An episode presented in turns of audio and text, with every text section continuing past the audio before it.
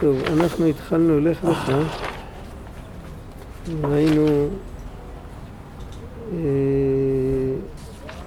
הם באו לארץ כנען, ואז המקומות שאברהם פוגש, ועוד פעם צריך לזכור שאברהם זה, זה כל אחד מאיתנו. לא מדובר דווקא על איזה אברהם ההיסטורי. אברהם פוגש את ויבוא אברהם בארץ עד מקום שכם. המקום, העיר הראשונה שהפסוק מספר עליה שהוא פגש אותה זה מקום של שכם. עד אלון מורה והכנעני אז בארץ. אז בעצם מבחינה גיאוגרפית מאיפה הוא בא? מעיראק, נכון?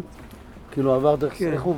זהו, אלון? הוא בא אבל- דרך סוריה. אבל, אבל זהו, הד- הדרכים בדרך כלל לא עברו במדבריות. דרך האבות, מה שנקרא, נכון? כאילו, דרך האבות זה משהו בתוך הארץ, אבל אה, הם, מהסהר הפורה להגיע לארץ כנען היו עושים חצי עיגול.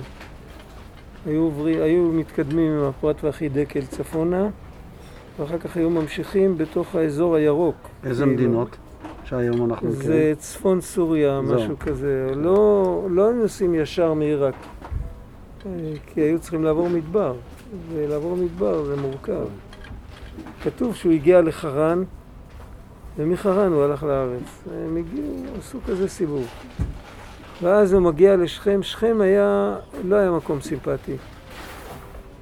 אף פעם.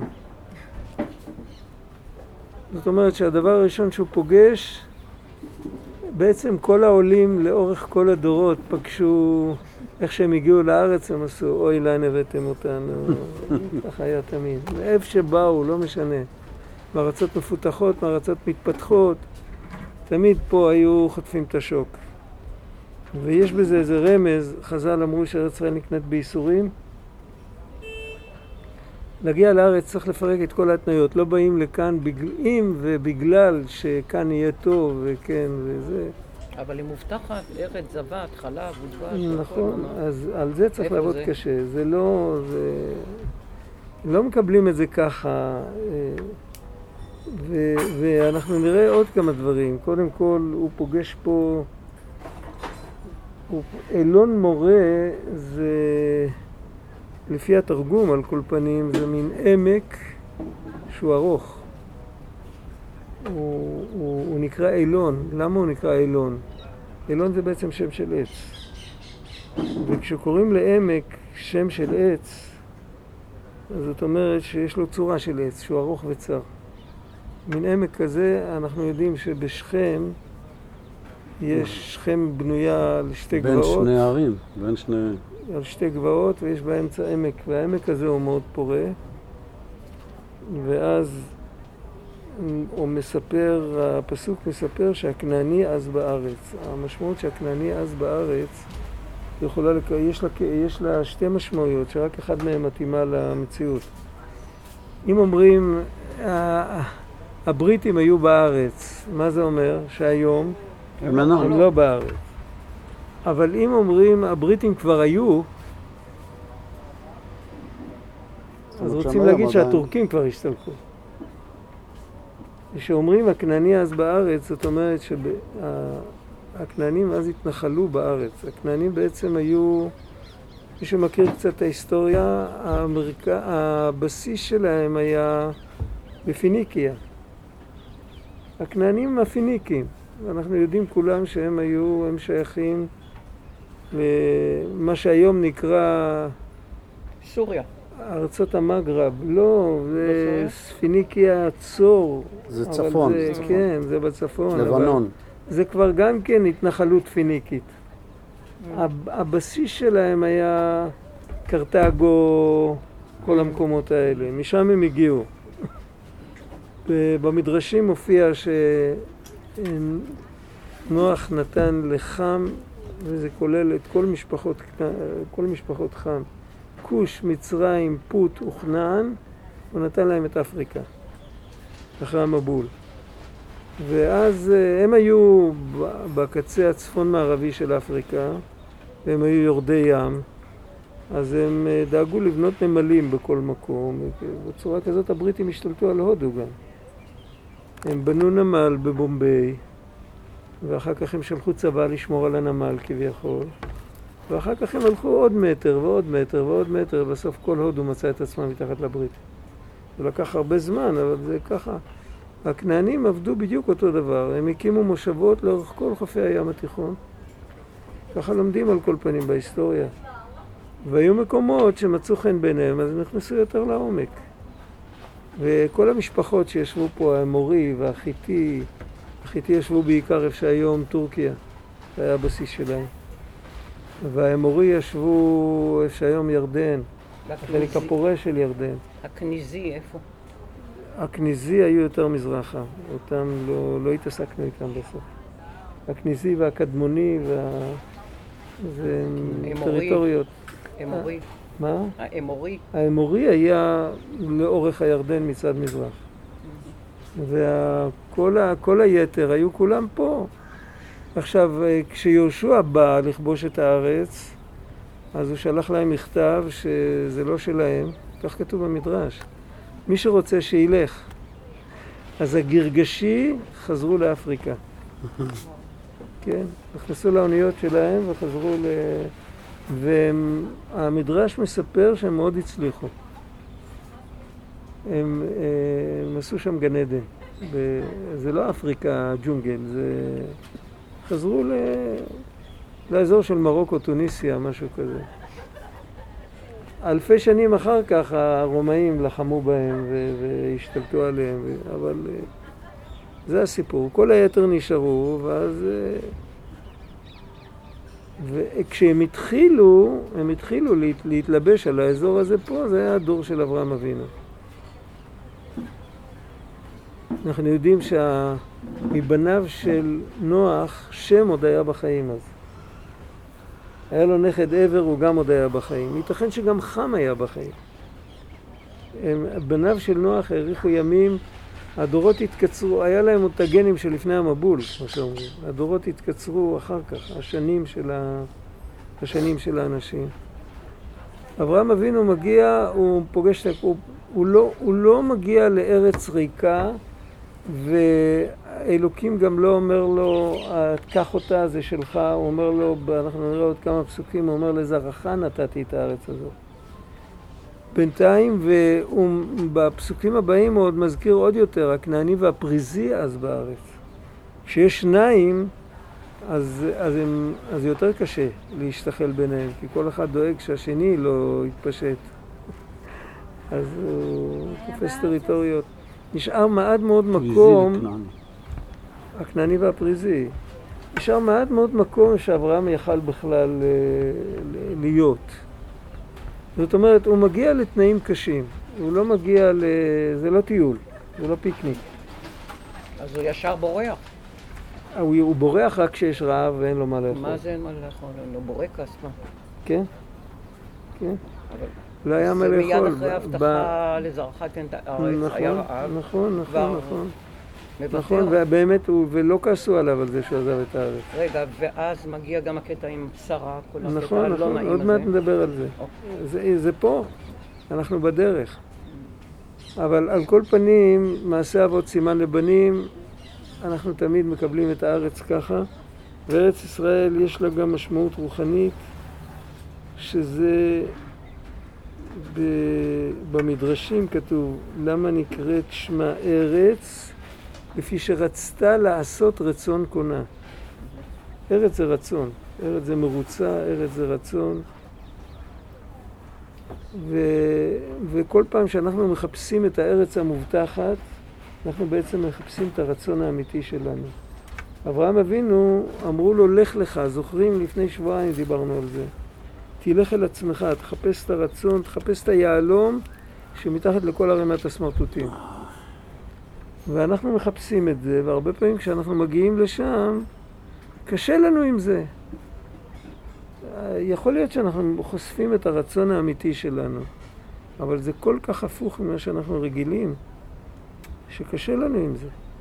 אבל שאתה, שאתה אומר, רבנו, הר- הרצון האמיתי, איך בן אדם יכול... אי אפשר הוא לדעת. נסתר, הרי, נכון? הוא לא...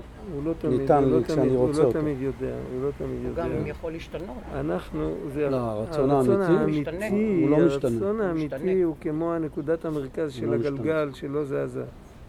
אבל אה, הוא צודק, הרצון האמיתי, האמיתי, הוא, הוא רק... המקור שלו הרבה יותר גבוה מהרצון שלנו, כן. היומיומי. עכשיו, אה, אנחנו באמת, קשה לנו מאוד לדעת. קשה לנו לדעת אם מה שהתגלה לנו זה זה, או שהתגלה לנו איזה דמיון. מאוד קשה לדעת. אבל בשביל זה בדיוק קיבלנו תורה. ה- התורה זה כמו עוד מישהו שחופר את התעלה מהצד השני. זה ברור? ואז, אם אנחנו מכוונים, אנחנו נפגשים באמצע, ואז אפשר לגלות את ה... משל יפה. ואחרי ככלות הכל, כשמתגלה הדבר האמיתי, אז יש משהו מרגיע בזה, מצד שני, אבל זה מאוד קשה. זה מאוד קשה, זה לא סתירה, שני המצבים האלה. קשה לנו כי זה הפך ההרגלים שלנו. מצד שני, אנחנו רגועים עמוק בפנים כי אנחנו יודעים שזה האמת. הגענו לאמת. אנחנו, כשבן אדם תחת מסך של שקרים, ייתכן שעם השקרים האלה מאוד נוח לו, אבל יש איזה בפנים, איזה נקודה שלוחשת לו, תמשיך, לא הגעת, תמשיך, תמשיך. בעצם אנחנו רואים את זה בשכל שלנו, אנחנו רואים את זה, ב... תראו, ילד בגן, שמספרים לו על האלוקים, מה הוא מתאר לעצמו? מישהו עם זקן לבן וגלימה לבנה, לא? כן, בדרך כלל ככה. גם כשהוא קורא על אברהם אבינו, הוא מתאר בערך את אותה תמונה. וזה בכלל לא עושה לו שום קושייה, איך זה יכול להיות שגם האדם נראה ככה וגם האלוקים נראה ככה? הכל בסדר בשבילו. אחר כך כשהוא גדל, אפילו אם אף אחד לא יגיד לו כלום, הוא מוחק את התמונה הזאת. כי יש קול פנימי שלוחש לו, הוא אומר לו, תשמע, זה לא זה. זה לא זה, זה משהו אחר. ואז הוא יוצר תמונה אחרת, הוא יוצר תמונה מנ- מנטלית. הוא יוצר תמונה של אור, של אהבה, של מוזיקה, של... ואחר כך, אם הוא לא השתיק את הקול הפנימי שלו, הקול הפנימי שלו ממשיך ללחוש לו, זה לא זה, תמשיך להתקדם. הוא כל הזמן, הוא כל החיים שלו, הוא מוחק את הדברים שהוא האמין בהתחלה, הוא כל הזמן הולך למקום יותר עמוק. זה... וכל פעם שמוחקים משהו והולכים למקום יותר עמוק, מצד אחד זה קשה. קשה לי להיפרד לשלום מכל מיני דברים שהאמנו בהם. מצד שני, אם הדברים ההם שהאמנו בהם, אם הם לא אמיתיים, לא הרגשנו טוב עם זה. אז באיזשהו מקום אנחנו כל פעם מרגישים יותר טוב ויותר קשה, בעת ובעונה אחת. אם מגיעים לעומק, אז יכול להיות ששם מרגישים גם נוח וגם טוב. אני לא יודע. אף אחד לא יכול להגיד על עצמו שהוא הגיע למקום הזה. מישהו אחר צריך להעיד עליו. אבל על כל פנים, מה שאנחנו כן רואים, זה דבר פלא. כיהודים נחשפנו לאורך כל השנים לכל מיני תרבויות. כל אחד התרגל לאיזה משהו מנטלי שונה לחלוטין. ואף על פי כן, כשיהודי פוגש את התורה, אז משהו בפנים מתיישב לו. זה פלא. הרבה פעמים כי זה לא משתלם לו, אז הוא ממציא כל מיני דברים בשביל להגיד שזה מיתוס וזה ככה וזה ככה. וזה... בסדר, אי אפשר לריב עם אף אחד על זה. אבל נפשית, יהודי פוגש את התורה, משהו נרגע בפנים. אחר כך אם הוא בא לקיים את התורה, אז מאוד קשה לו. אבל עצם זה שהוא פוגש את התורה, סיפר לי חבר, הוא היה סטודנט במוסקבה, כמה חברים יהודיים, הם לא ידעו שום דבר. אבל הם שמעו שבערב זה וזה, זה יום כיפור, זה חג יהודי. אז הם נפגשו כולם באיזה חדר, הביאו עוגה גדולה וחגגו את החג היהודי. והיה להם טוב, זה מה שהרגיע אותם.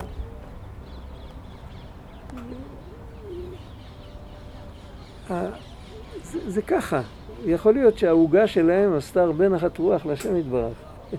יותר מהתשומות והתעניות שלנו. אבל על כל פנים, יש איזו נקודה שצריך להגיע אליה.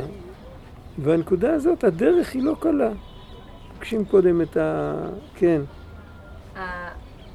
לפגוש את הרצון האמיתי ולפגוש, ולפגוש את הקדוש ברוך הוא, התמונה הכי בהירה שאפשר לנו, זה אותו זה דבר? לא, זה, זה לא אותו דבר. כי לא אמרת. עשית לא, הקבלה. זה- לא אותו דבר. הרצון זה ההשתוקקות להתקרב ולחיות כמו שהוא רוצה. אני הבאתי דוגמה מהתמונות ומכל זה, זה רק, אה, זה יכול להיות כללי לגמרי. זה, זה יכול להיות גם אצל בן אדם שהוא לא מחויב לדרך מסוימת.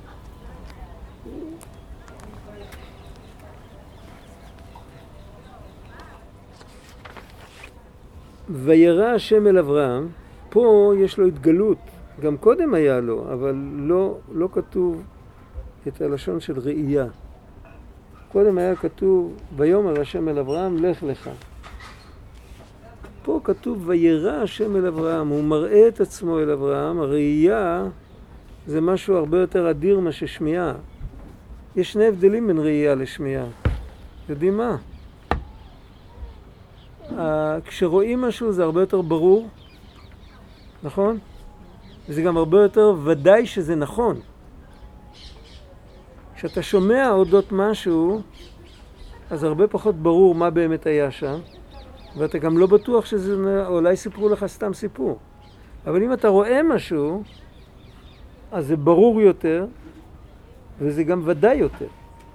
אז הוודאיות והבהירות שיש בראייה אין בשמיעה. שמיעה יש לה עוד פונקציה, לשמוע מוזיקה, לשמוע צלילים, זה, זה שמיעה מסוג אחר. אבל כשמדובר על שמיעה בדיבור, בדיבור בין שניים, ויאמר השם אל אברהם ואברהם שומע, זה רמה אחת של נבואה. וכשכתוב כאן וירא השם אל אברהם, זה רמה הרבה יותר גבוהה של נבואה. אינה דומה שמיעה לראייה. יש לו עכשיו התגלות הרבה יותר עמוקה של, אה, של נבואה. צריך קצת לדבר על הנבואה עצמה, אבל. עוד פעם, כמו שאומרים שכל העם רואים את הקולות. רואים את הקולות. אה, גם שם זה אותו דבר, יש שם עוד כמה פירושים, אבל בגדול זה ככה. שהקשר שלהם עם הקולות היה לא קשר של שמיעה, אלא קשר של ראייה. הם הפנימו את זה בצורה הרבה יותר ודאית, הרבה יותר חיה. ראייה זה קשר בלתי אמצעי. שמיעה זה אודות משהו. כשרואים משהו, רואים אותו. כששומעים, שומעים אודותיו. זה הבדל. הראייה גם יכולה לתעתע. יכולה גם יכולה. יכולה גם, יכולה. הראייה שלנו יכולה להיות אה, מתעתעת, לא, לא... נכון, מה זה ראיית המציאות? איך... מה שאנחנו רואים זה הכל? נכון, זה לא הכל, אבל זה הרבה יותר. בשמיעה יש עוד, עוד, עוד לבוש, עוד צמצום. בראייה כאילו קילפת קליפה אחת. עכשיו, האמת שאם בן אדם היה רואה ללא פרשנות, אז היה הרבה יותר קרוב לאמת. זה עבודה. אז סליחה, אבל למה, למה דווקא אומרים שמע ישראל ולא ראה ישראל את השם אלוקיך? כן, אנחנו לא בדרגה הזאת. אה. זה יהיה לעתיד לבוא. וראו עיניך רואות את מוריך. זה מהפסוקים שכתוב לעתיד לבוא. יש גם ראה בזמן הזה, ראה נתתי לפניך היום את החיים ואת הטוב. ראה אנוכי נותן לפניכם ברכה וקללה. בסדר, אז יש בחינה כזאת. יש, יש דברים שאנחנו יכולים לראות, ויש דברים יותר פנימיים שאנחנו יכולים אודותם רק לשמוע. בדרך כלל, איפה שמדובר על לשמוע, מדובר על השגה יותר עליונה, שאותה אנחנו לא יכולים לראות. זה ברור? הרב גד, אפשר להגיד שהמחשבה היא הכי פחות מבוררת מהראייה והשמיעה גם? מבחינת העתידות של השקר והדברים האלה? המחשבה של הבן אדם? אמרנו פה רמות של התלבשות. יש את הראייה שזה הרמה הגבוהה, אחרי זה השמיעה. והמחשבה יכול להיות שזה עוד יותר נמוך? המחשבה זה לא כלי קליטה, זה כלי פענוח. נכון? היות בתור כלי פענוח, אז זה יכול להיות כלי טוב ויכול להיות כלי רגוע, כלי גרוע. תלוי כמה הבן אדם שפוט של השקפת עולם שלו, ועד כמה החשיבה שלו היא לא זכה, היא לא מחפשת את האמת לאמיתו. אבל זה אין, החיסרון הוא לא במחשבה, החיסרון הוא בחושב. אם החושב לא מבורר, אז המחשבה שלו היא כלי גרוע. אבל אם החושב רוצה את האמת ורק את האמת, אז המחשבה שלו היא כלי טוב. עד כמה שמחשבה יכולה להיות כלי טוב. ומה עם הריח שאומרים שהוא החוש היחיד שיישאר? נכון, הריח, הריח הוא... אבל יש אינפורמציות שלא יכולות להגיע דרך ריח. אלא אם כן אתה מדבר על חוש ריח מנטלי. אני מתאר לעצמי שכשאמרו את זה לא התכוונו רק לריח של... כן, אבל ריח הריח. הפשוט, יש דברים שהוא יכול לגלות לך אינפורמציה ששום חוש אחר לא יכול. להעריכו ביראת השם. כן, אבל הריח הפנימי, בסדר. אבל גם כן, זה, זה בדיוק העניין. אם הבן אדם הוא מזוכח, אז הוא מקבל חוש ריח. יש חוש ריח שמבדיל בין אה, רע לטוב. יש חוש ריח שמבדיל בין מוטיבציות. זאת אומרת, למה הבן אדם עושה את הטוב? זה חוש ריח שהוא יותר עדין. כי לפעמים בן אדם עושה את הטוב, אבל המוטיבציה שלו הוא, איך אומרים, רומ, רוממות אל בגרונו ושבע תועבות בליבו. אז זאת אומרת ש- כן, שאפשר לרכוש. את הריח הזה. כן. זה חוש ריח שצריך להתפתח. זה לא פשוט.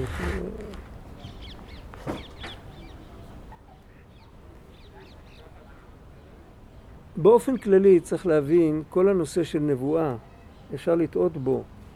יש אה, שלוש הסתכלויות על נבואה. יש הסתכלות מאוד פרימיטיבית, וזה באמת כך היה לפעמים, שהנביא שומע קול, קול דרך האוזניים. איפה זה קרה שהנביא שמע קול דרך האוזניים? שמואל. שמואל. הוא חשב שעלי קורא לו. ולמה זה היה ככה? אז כתוב שם הקדמה. אין חזון נפרץ, ואנשים לא ידעו מה זה נבואה, כולל שמואל לא הכיר את הנבואה, ואם היה מגיע לו ההתגלות בצורה אחרת, זה היה משתק אותו לגמרי.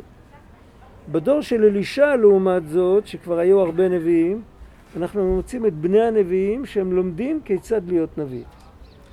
זה, זה משהו אחר לגמרי. בדרך כלל הנבואה הגיעה, אריזל אומר, הנבואה התלבשה במחשבה של הנביא. אחרי שהנביא הזדכך מאוד, התלבשה אליו הנבואה במחשבה, מהמחשבה, קודם כל בשכל, אחר כך במחשבה, ואחר כך בדיבור. וכשזה התלבש בדיבור, היה לו מה להגיד לכולם. וגם אז היה צריך לפענח את הדיבורים האלה, כי הרבה פעמים זה היה דיבורים של סמלים, על עץ גדול ועל נשר ועל מים ועל אש ועל כל מיני דברים, והיה צריך... ויש פרק ביחזקאל, שיחזקאל מתלונן לפני הקדוש ברוך הוא שלא מבינים את הדברים שלו. אז יחזקאל אומר לו, תפרש להם אותם.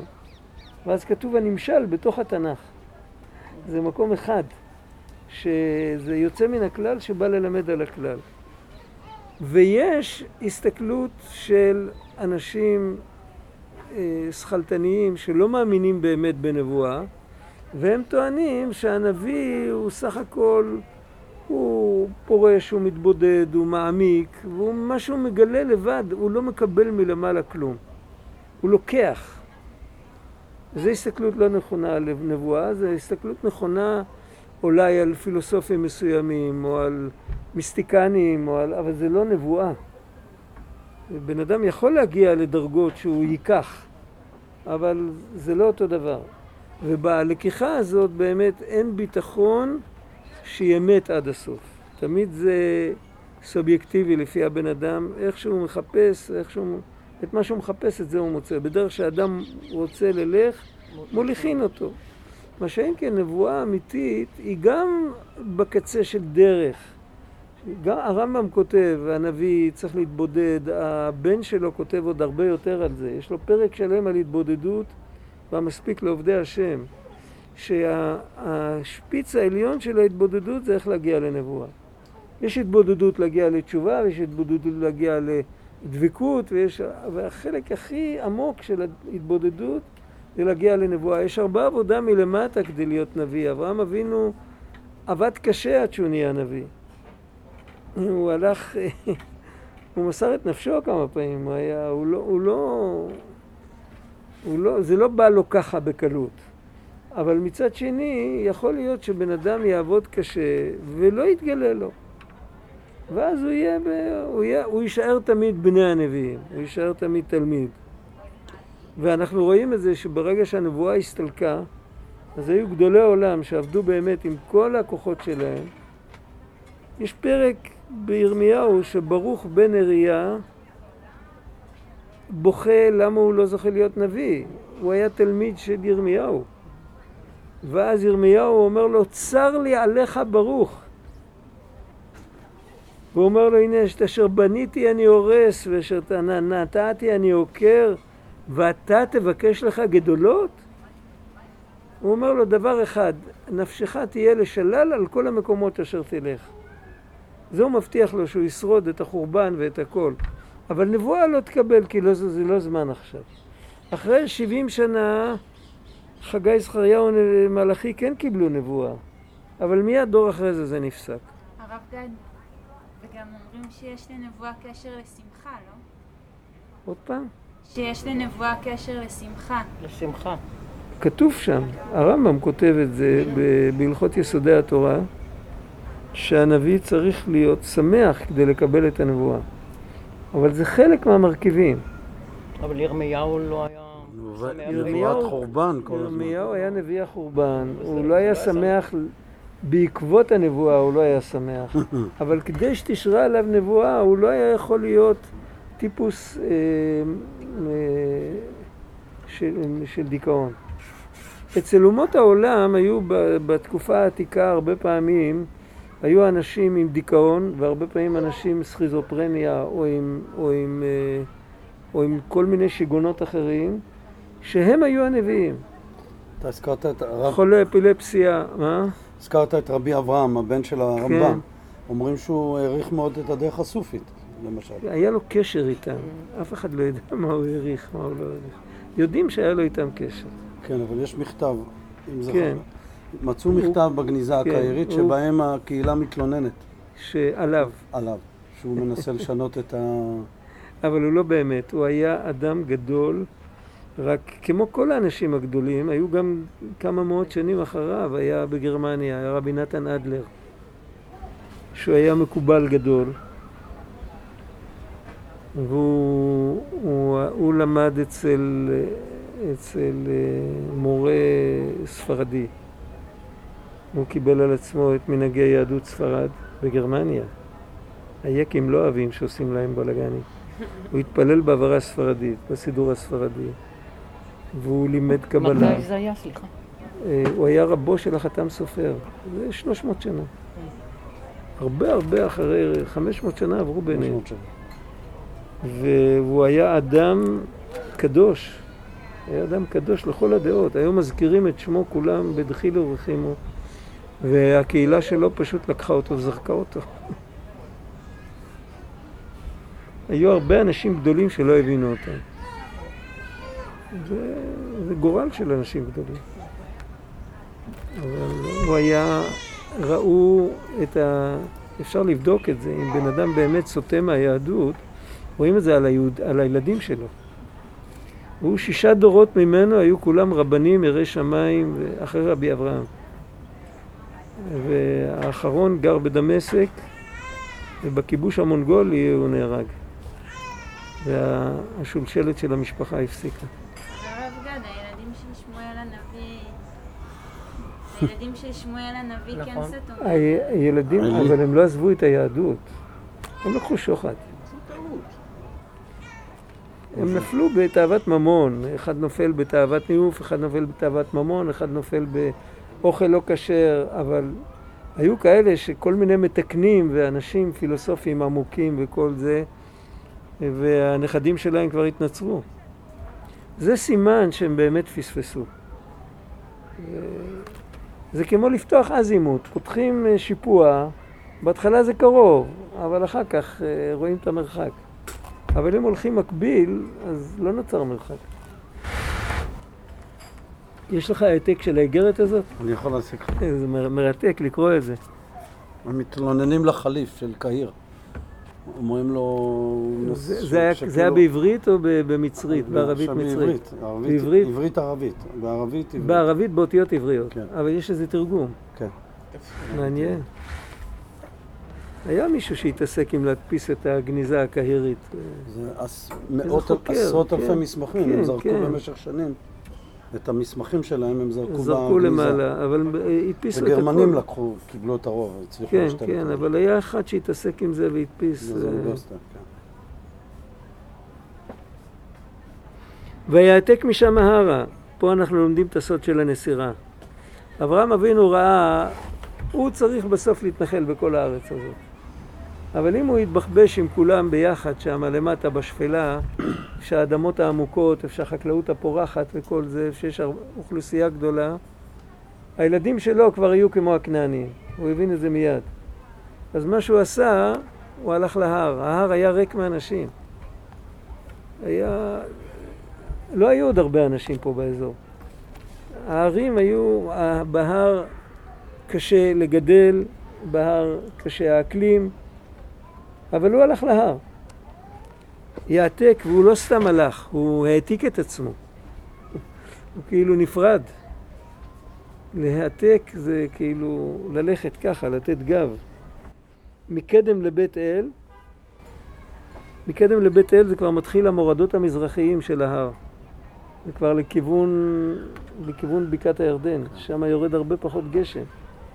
מזרחית לקו פרשת המים, ויתהו לו בית אל מים והעי מקדם. גם בני ישראל סבלו שם באזור הזה כשהם נכנסו לארץ. ויבן שם מזבח להשם ויקרא בשם השם, ועדיין לא הסתפק, אבל בכל אופן הוא צריך להשפיע. אז משם הוא הלך, הפסוק הבא זה וישא אברהם הלוך ונסע הנגבה. והנגב היה מקום שבו עברו הדרכים. הקשר בין ערב למצרים עבר בנגב. וכל הזמן עברו שם שיירות. אברהם אבינו הלך למקום שעברו אנשים, הוא פתח אוהל, חז"ל מספרים לנו כמה פתחים היו לאוהל של אברהם. בכל הארבע כיוונים, מי שיבוא. הוא היה נותן לאנשים אוכל, והיה מלמד אותם שיש אלוקים בעולם. הם אמרו לו תודה, אז הוא אמר להם תודה, כאילו, תודה לאל. הוא לימד אותם להודות. עכשיו, למה הוא לא עשה את אותו דבר במרכז? למה, למה לעשות את זה במדבר, בנגב?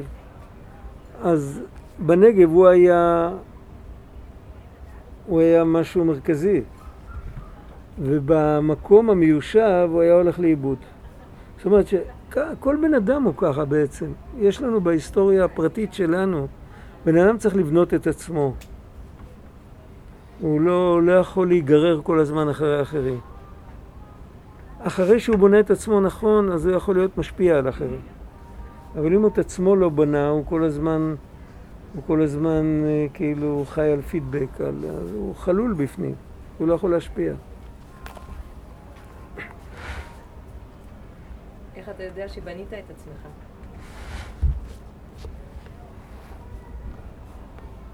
הקדוש ברוך הוא שולח תמיד איזה גורם מזמן. אה. יש אנשים רגישים מאוד, לא רגישים. לבעיות של הזולת. יש אנשים שרגישים, שלא יפריעו להם באמצע שהם מדברים, מוכר? הכי מרגיז זה שאתה אומר משהו, מישהו נכנס לך בתוך דבריך, לא שומע אותך עד הסוף, הוא זורק משפט והוא קם והולך. זה, זה יכול לפוצץ אפילו אנשים נורמליים, בפרט אם בן אדם הוא רגיש. זה... ומה זה? בעצם מה, מה האבחון של אדם כזה? האבחון הוא שבעצם התכונה המרכזית שלו זה שהוא לא נמצא. בפנים הכל ריק, הוא עוד לא בנה כלום. ככל שדברים כאלה יותר מרגיזים אותנו, סימן שעדיין לא מצאנו את עצמנו. בן אדם שהוא כבר במקום, הוא כבר לא מחפש יותר שאחרים יסכימו לנוכחות שלו. הוא לא צריך את זה. יש לו את הנוכחות שלו. ואם הנוכחות שלו עומד מול האלוקים, אז הוא תמיד מלא. אומרת, יש לו קשר, בוא נגיד, אפשר לתאר את זה, תחשבו רגע על בן אדם שמתפלל. אני לא מדבר על אחד שמתפלל פעם בשנה. אדם שמתפלל כל יום, והוא כבר יודע את התפילה בעל פה, מה קורה לתפילה שלו? היא נשחקת. סיפרתי לכם סיפור על חבר שהיה פעם בחדר המתנה, חבר שגדל בבית דתי. הוא מתפלל מגיל שש. היה פעם בחדר המתנה של רופא שיניים, ולא היה שם ליטרטורה, לא היה שם חומר קריאה. היה מונח סידור על השולחן. אז הוא התיישב לחכות שהגיע התור שלו, הוא פתח את הסידור והתחיל להסתכל. כשהוא סיפר לי את זה, הוא אומר, אני מאוד התביישתי. פעם ראשונה שפגשתי את הסידור. היה לי זמן, לא הייתי צריך לגמור מכאן עד כאן. יכלתי לראות פעם ראשונה בחיים שלי מה באמת כתוב בסידור. אז זה, אנשים דתיים סובלים מזה שהתפילות נשחקו אצלהם. עכשיו תחשבו על בן אדם שיש לו איזושהי תחושה של נוכחות אלוקית, שהוא מדבר עם מישהו, שהוא לא, לא אומר מנטרה, אלא שהוא פונה אל מישהו, אז החוויה של התפילה שלו כבר משתנה מן הקצה אל הקצה. הוא מתפלל, הוא לא מרגיש שעובר זמן. היה פה בירושלים, היה, היה גר פה, היה בעיר העתיקה, אחרי זה היה בקטמון, אחרי זה היה במאה שערים. רב שמואל שפירא, שמעתם את השם הזה? היה יהודי מאוד מיוחד. ליל שבת, הם עשו פעם במירון, כמה חברים, וכולם התפללו ערבית והלכו לאכול והלכו לישון. והוא התפלל. ואחר כך הם קמו, בחצות הלילה הם קמו לעשות תיקון חצות. אה, אז אה, הם, עדי... הם רואים אותו עדיין מתפלל. ביניהם היה יהודי שאחר כך הכירו אותו יותר, רבי נחמן בורשטיין, הוא היה גר בקטמון, היה שם חזן. הכרתם אותו? מישהו הכיר אותו? הוא היה אז בחור צעיר. כן, כן, כן, הוא היה, הוא היה אז בחור צעיר. הוא היה בחור חריף מאוד. אז הוא ניגש לאותו רב שמואל ואמר לו, אני לא יודע אם זה היה בדיוק נכון, אבל הוא רצה כאילו, אמר לו, רב שמואל, עוד מעט עלות השחר, אתה עוד לא עשית קידוש. קיצר, אז הוא הגביר את הקצב, הוא התפלל, הוא הלך לעשות קידוש וזה. ואחר כך הוא ראה את הבחור הזה, הוא אמר לו, תגיד לי, השתגעת? אני חמש דקות לפני זה רק התחלתי להתפלל, מה רצית ממני? עכשיו תראו, הוא לא היה בן אדם שחיפש לעשות רושם. הוא היה בן אדם, הוא היה בן אדם שכמעט לא דיבר. הוא לא דיבר, הוא אף פעם לא לימד, הוא אף פעם לא... אותו רב שמואל שפירא. היו באים אליו אנשים להתייעץ איתו, אז היה פותח את הדלת.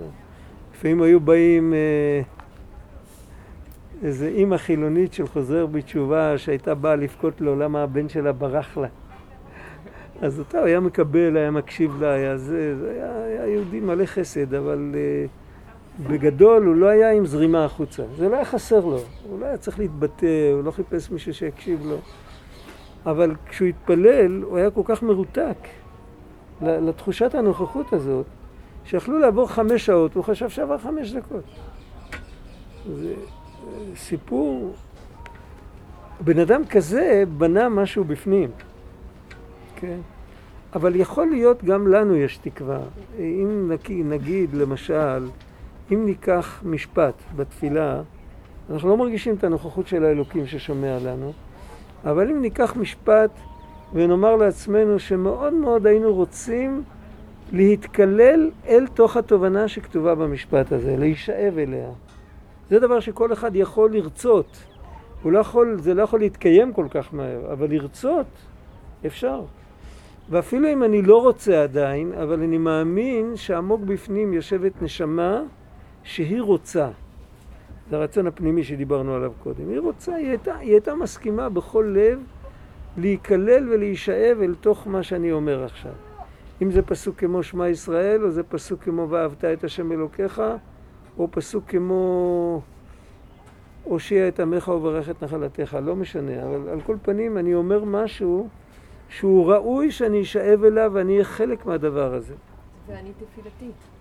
ואני תפילתי. כן, כן, כן, כן, כן, כן. אוקיי, אז גם כשאומרים את ה"ואני תפילתי" לא יודעים מה אומרים. אז אם, וזה דבר שכל אחד יכול לעשות, לא צריך להיות בשביל זה באמת במדרגה הזאת, כי לא מדובר על חוויה, מדובר על רצון, על, ואפילו לא על רצון, מדובר על אמונה שעמוק בפנים קיים רצון כזה.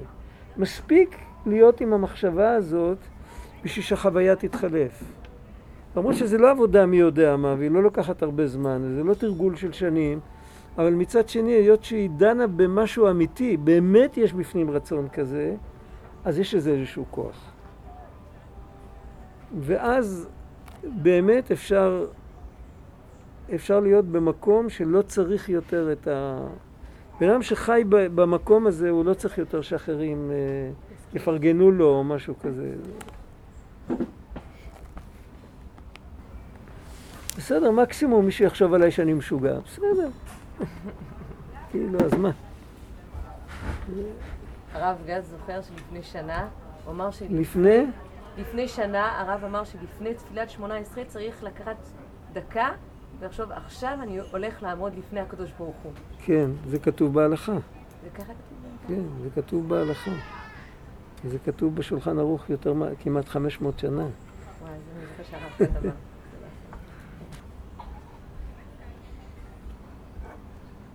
עכשיו אנחנו מגיעים ל"ויהי רעב בארץ, וירד אברהם מצרימה". הוא לא התלונן, הוא הבין את המצב, הוא לא חיכה לנס, הוא לא חשב שהוא ראוי לנס. הוא הלך, הוא הלך, הוא הלך עם, עם המציאות לגור שם ככבד הרעב בארץ, הוא לא רצה למות. הרמב"ן מבקר אותו באמת, הוא כותב אה, ביקורת על אברהם אבינו, למה לא היה לו ביטחון, וזה בסדר גמור, כאילו, אברהם אבינו זה לא האלוקים. אפשר למצוא בו חסרונות, אבל על כל פנים אנחנו צריכים להבין שהחסרונות שלהם, הלוואי שהמעלות שלנו יהיו כמו החסרונות שלהם. זה קל אה, לשבת מרחק של אלפי שנים ולהעביר ביקורת. אנחנו צריכים להבין שאם כתוב שהרעב כבד בארץ, אז זאת אומרת שאנשים מתו ברעב. אז uh, במצרים, מצרים הייתה פחות uh, תלויה ב, בגשם. השקו, לא יורד שם גשם, חוץ מאיזה רצועה קטנה ליד החוף. השקו, השקו את הגידולים והיה אוכל. וכאשר הקריב לבוא מצרימה, ויאמר אל שרה אשתו, הנה נא ידעתי כי אישה יפת מראה את, והיה כי יראו אותך המצרים ואמרו אשתו זאת והרגו אותי ואותך יחיו. זה היה בעולם העתיק, היה ככה, שהיו רואים בחורה רווקה שהולכת עם אח שלה, או עם בן דוד שלה, או עם אבא שלה, אז היו מנסים לשדל אותו שייתן אותה. כן, זה סך הכל היה הרבו עליי מוהר ומתן, משהו כזה. וגם אצל המצרים זה היה ככה. המצרים היו קצת יותר מתורבתים מעמים אחרים, אבל עדיין הנוהג הזה היה קיים שם. ואם היו רואים שהיא אישה נשואה והיו חושקים בה, אז היו מחסלים את הבעל באיזושהי צורה. היו מארגנים לו איזה תאונה, איזה משהו. היה להם הרבה דרכים לעשות את זה ולהישאר עם כאילו, לא אנחנו. יש, יש הרבה סיפורים על דברים כאלה. אבל אברהם אבינו, הוא באמת, הוא, הוא רצה, אמרינה אחותי את, למען ייטב לי בעבורך והחייתה נפשי בגללך. בינתיים מרוויחים זמן ומושכים זמן ועד ש, שבסוף אה, בורחים משם. אבל מה שהסיפור היה שעל פרעה הוא לא חשב, הוא חשב על, ה... על האנשים, כמו שאומרים, שהוא יפגוש בדרך. את פרעה הוא לא לקח בחשבון. פרעה לא עשה חשבון לאף אחד. הוא שלח ולקח את... אה, הוא לקח את... אה, הוא לא... הוא לא עשה חשבון. זה היה גם עם יצחק אחר כך. זה קרה עם יצחק אותו דבר. אבל גם כן יצחק אה, לא לקח בחשבון את אבימלך. ו... ויראו אותה שרי פרעה, וילולו אותה אל פרעה, ותוכח האישה בית פרעה. עכשיו, מה הוא רצה? הוא רצה פרעה גם לא רצה להיות גנגסטר לגמרי, למרות שהוא לקח אותה נגד רצונה, אבל הוא רצה איכשהו לסדר את השידוך עם אח שלה כביכול. אז אה, לאברהם היטיב בעבורה, ויהי לו צאן ובקר וחמורים ועבדים ושפחות ואתונות וגמלים. הוא כאילו, כל פעם הוא ניסה לשלוח לו מתנה אחרת, כדי שיתרצה למסור לו את אחותו. אבל פה, כשה, כשכבר הכל נסגר, כמו שאומרים, זה בעצם, כל הסיפור הזה היה מעשה אבות סימן לבנים. ככה כתוב במפרשים הקדמונים, שבעצם הסיפור ששרה נלקחת לבית פרעה, זה הסיפור שהמצרים משעבדים את בני ישראל אחר כך, כמה מאות שנים אחר כך. וכמו שהם חוטפים, גם פרעה חוטף. וינגע השם את פרעה בנגעים גדולים ואת ביתו על דבר שרה אשת אברהם. אומרים שזה היה בליל פסח, לא? יכול להיות, אני לא מכיר, אה, כתוב, אם כתוב ככה, אז ככה זה היה. אני לא מכיר כל כך. יש פיוט של אשכנזים, מופיע כל מה שקרה בליל מה הוא אמר? אני לא שמעתי. מה, מה? יש פיוט ששרים אשכנזים בליל פסח. כן, ששם מדובר על לקיחת שרה לבית פרעה. את כל, המעשים שקרו אני- בליל פסח. אני לא כל כך מכיר את הסידור האשכנזי. כל המאורעות. ויהי בחצי הלילה. בחצי ויהי הלילה. בחצי הלילה, זה כן, פיוט אני לא. מכיר את זה, אצלנו לא אמרו את זה.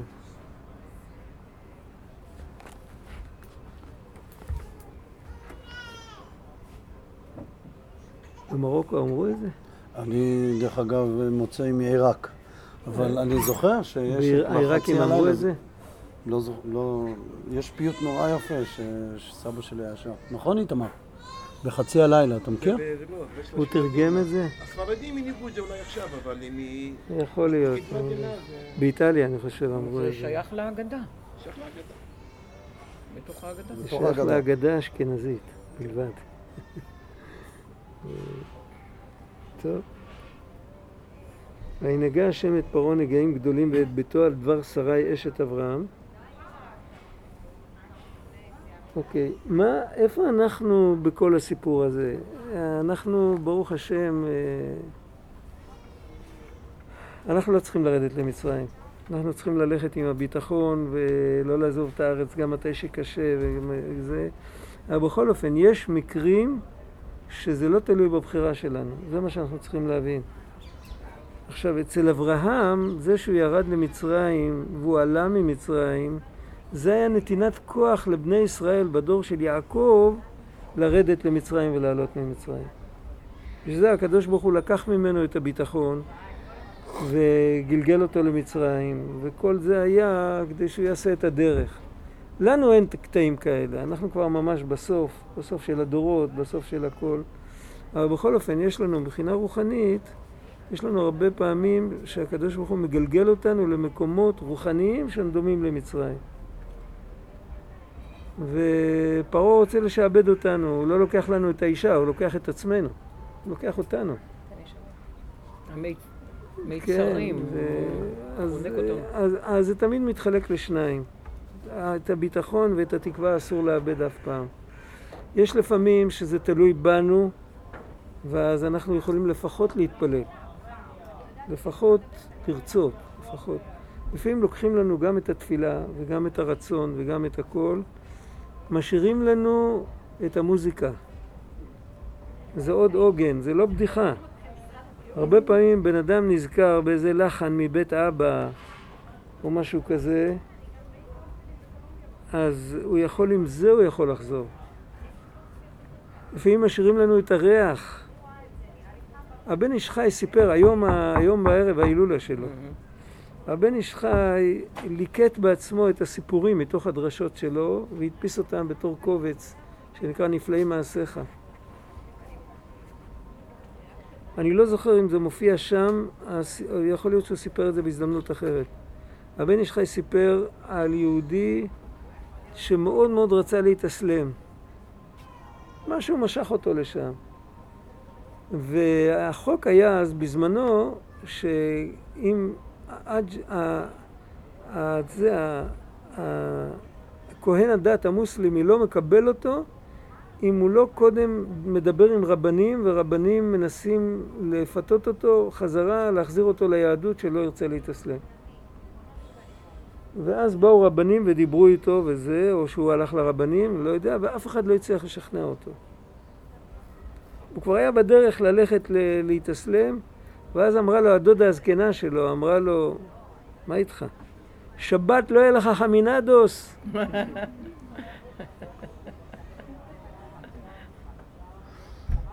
אני לא יודע אם זה סיפור או משל או משהו, אבל הוא, הוא נשאר לעמוד, הוא התחיל להיות לו ספק על כל הסיפור.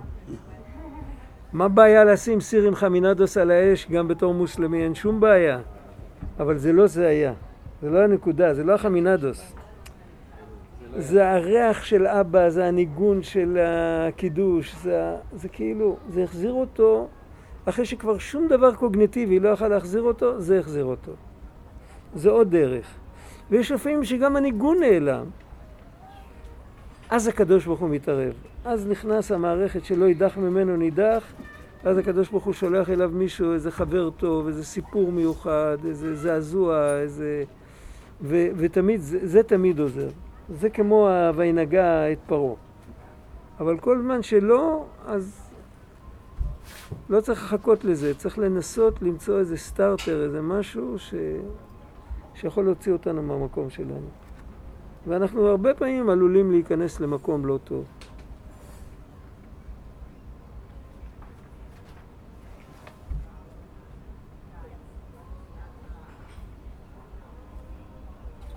אני לא בטוח שמה שאני אומר עכשיו זה נכון, אבל יכול להיות שיש אנשים שצריכים את זה, שינסו.